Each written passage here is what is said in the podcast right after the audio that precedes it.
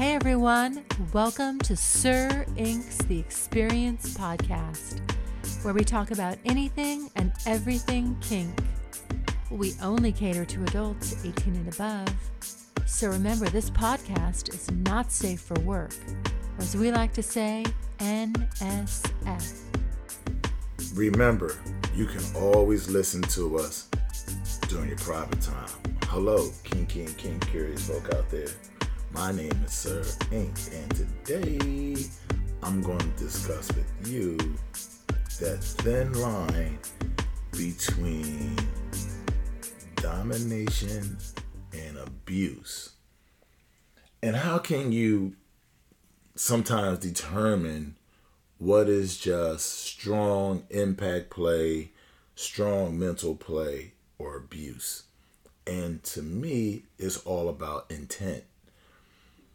And intent is, for me, the ownership of the person who is enforcing the impact or enforcing the mental aspect of the punishment or the play. It's like, for me, it's like having kids. You never want to punish a kid, in my opinion, when you're mad or angry or frustrated with something else in your life, right? Something else is going bad, and it's something that a kid might do that is very small, and any other time it will roll off your chest.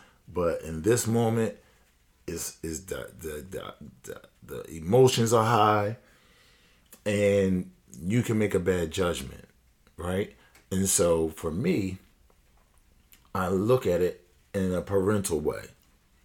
If I'm pissed or upset or have, you know, sort of a negative energy towards someone or something else, I'm not going to take that out on my partner or, or my submissive. I'm going to wait until I calm down before I act out.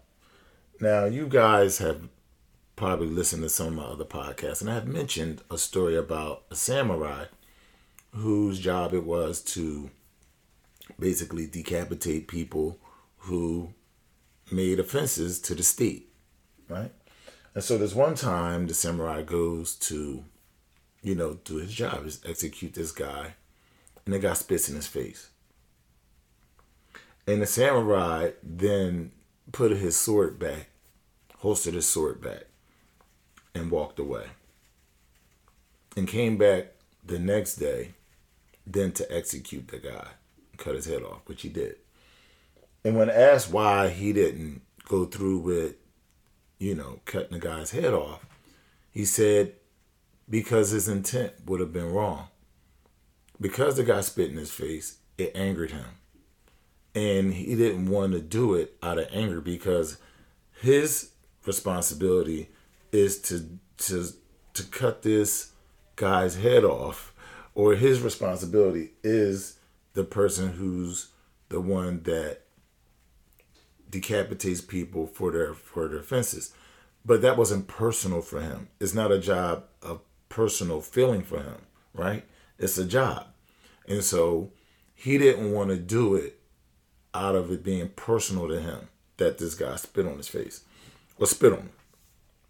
So my point is the same in that when it comes to when you're dealing with your submissive, when you're dealing with even just kids, right? Um, you don't want to punish them for something that they didn't do, even though they might have done something.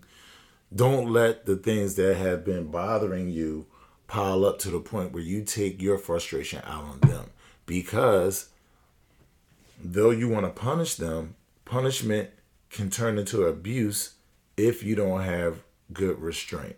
Now, I'm not saying that people can't differentiate being able to punish a kid correctly opposed to the other things that's going on in your life. I'm just saying that there are times where that can go completely off rails, right? And so there's a thin line between abuse and correction when the corrector, is having some stress going on in other places. And one place that we really don't talk about a lot is mental abuse. And mental abuse can go both ways. It can go from the dominant to the sub or the sub to the dominant. And we don't spend a lot of time talking about that. How some submissives, some of them like to call themselves brats, some of them just have some mental issues far as being able to calm themselves, right? And they tend to lay all their can't say issues, but they bring a certain energy that's very unsettling. And they'll do that from time to time just because. And I'm not saying there's anything wrong with someone like that. If that's who you are, that's who you are. However, you need to understand how that affects the other person, especially if the other person is a dominant and he, it's a man, he's focused, he's about having things in order. There's nothing worse than straightening up a room and someone else coming through and wrecking it. And so this is how dominant men kind of function in a world of things are compartmentalized, things are in places where they fit well, they work together. If I need something, I know where it's at. And then to have someone completely come behind and just wreck that is frustrating. And we get that from time to time. The room's going to be messy, whether it be our doing or someone else's. But when someone else constantly does it, it becomes frustrating. And to me, that can be a form of abuse. You guys may not see it that way because you're like, oh, I'm just being me. But you feel as though if a dominant or if a man loves you enough, he should tolerate that. He should have to deal with that without anything but a sorry from you. But you're really not sorry because you constantly repeat the same behavior. It's just kind of ridiculous.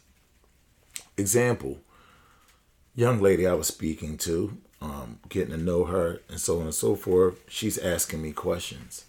Fine, I try to answer questions, but the question isn't being answered in a way that she likes to hear the answer, right?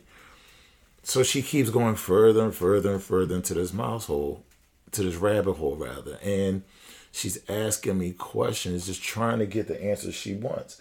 And I'm saying, listen, I have over 30 podcasts. I have a page that's been running for over 10 years on Facebook with nothing but my thoughts in it. What more do you need from me to answer that you can't find on there? At the end of the day, you have to do your due diligence. You have to work for it, especially if you're not hearing what you want to hear. If you're not hearing what you want to hear, then you have to accept the answers that you get. And if you don't accept the answers that you get, fine. But don't make that contentious for me. Don't make it an issue between us when the issue is with you. I'm never one avoiding any questions. So, what could be the issue? And that bleeds into also these. I'm going to take you on a different little path from where I started right now. But it also goes into this whole long distance relationships. And when you meet people online and you're getting to know them and you want to, you know, you want to have this kind of relationship with them. But the reality is, people, that there is a financial and time component to all this stuff. You don't live next door. You live states away, hours away, half a day away, a day away. So sometimes the, the death of where you guys want to go, you want to go to the deep end of the pool. But in reality, you need to stay in the shallow part, right? Because you're going to go through all this mental stuff for someone that you've never met, you've never touched.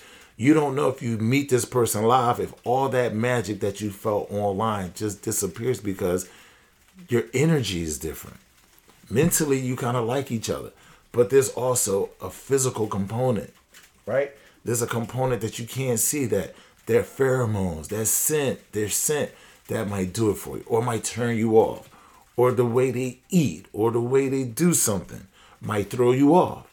This is where we are. These are the things that people need to consider. We need to stop being in such fantasy land with our lives. Meeting people online has been great. I've, I've met beautiful people, beautiful personality, beautiful looking, just beautiful people online that I've forged great friendships with. Some that I probably will never ever meet. But we care for one another, right? But then there's still that line that we understand is there. And we know we can't cross. So the only thing that I might be able to do for a woman that I'm attracted to, that I would love to to be with or love for her to be my submissive, because of time and location, we can't be together.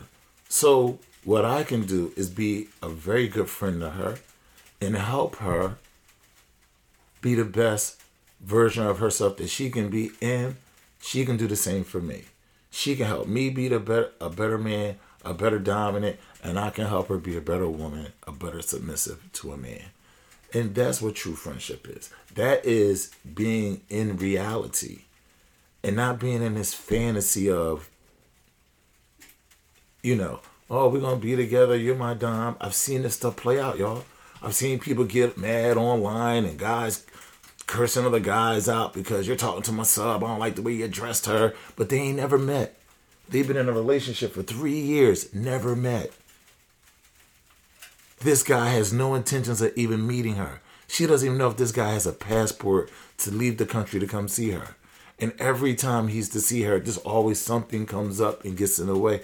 And she kept eating these lies up. Guys, we eat lies up too. We got to stop playing the fantasy game. Be in reality. That cuts down on frustration. Right?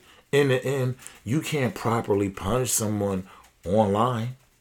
You could tell them things to do, or I want you to, uh, you know, put safety pins on your nipples, or, you know, or, or you know, um, write this on your breast, or, you know, smack yourself with the belt, or you know, things like that. Yeah, that's little light, fun stuff, and you know, you can enjoy it, but you can't really put your hands on a person. You can't be there to truly train a person to how they should how they should be with you 24 7. So, all this online frustration, who you going to take it out on? You just make yourself look like a fool arguing with people online for a woman that you've never met but you say you love. If you love her so much, why has it taken you so long to make plans to go see her? Why hasn't those things worked out? These are the questions that people need to realistically deal with. So, yes, I meet you. You live in Australia. I live in the United States. Ah, we got such great chemistry. But the next question is how do we put that together? Can we actually meet one another to make a decision of do we want to really further that? And that means someone has to move to where the other person lives. And all that deals with a lot of red tape with governments and you know and all that kind of stuff. But and you have to look at the financial component. It costs money to go to another place, another country, and be there for days at a time. You know, no telling if you can stay with them or you're gonna be in a hotel or you know, all those kind of things. These things cost money. These things have a financial component to it and i don't play with that. So when i meet someone and they're in another place it's like yes i would love to meet you. I would love to date you. However there's a financial component with that. And who's paying for that right? Women expect men to pick up the cost for that but a lot of times in this lifestyle a sub is supposed to come to the dom not the other way around. So, how do we reconcile with these things? How do we reconcile with the person that you have a heavy infatuation for, the person that you have a heavy liking for, how do you reconcile that really plays out in real life? Do you really want that?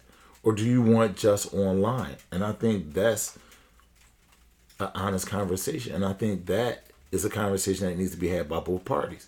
Like, look, I'm really liking you, but really what we're going to have is just online. So let's keep it online and let's eliminate frustration. That way you don't have to be jealous if someone is talking to me or someone's talking to to her. You know. I mean, there's certain things that you can do. You know, maybe she wants to use you as that's my dom just to eliminate the jerks that's going to hit her up and the dick pics and things like that. I get that. And maybe you want it because it makes you feel good to say, I have a submissive. But in the end, it still comes down to are you willing to go see her? Are you willing to invest money into that relationship? And so that's a deeper conversation. Now it comes down to how much money do you make? Can you really make it happen? Are we really dealing with reality, guys? See, all this stuff leads into that frustration. That frustration leads into, can lead to abuse, mental abuse, right? You could be mentally abusing yourself, thinking like, man, I'm just not good enough you know, I'm not good enough for him because um, he doesn't want to come see me. I'm not good enough for her because she won't make a way for us to be together. Like there's all kind of things, and this pandemic has exacerbated a lot of it. Right? Because now we all have an excuse not to come see one another. So now I can really extend this bullshit game that I'm playing. Right? These people are playing. They can extend that bullshit or um you know or you can sit back and just think yo it'll never happen. And now you're frustrated. But you don't want to let go of the person that you started all this stuff with right? And we just gotta have realistic conversations guys. I mean we really really really have to get back to having realistic conversations. And uh, I know you guys may hear, um, side note, in the background, some tinkling noise. It's the it's snowing here uh, in Philadelphia, and the snow is hitting my uh, skylight. So if you hear the tinkling, that's what that is. But again, um, back to, to topic, far as you know, managing frustration, managing that line between abuse and um, correction, and also all the other things I discussed with long distance relationships. We just have to be realistic, guys. And being realistic and having patience can can stave away a lot of bad moments, bad intent, bad outcomes. We can avoid them if we want to.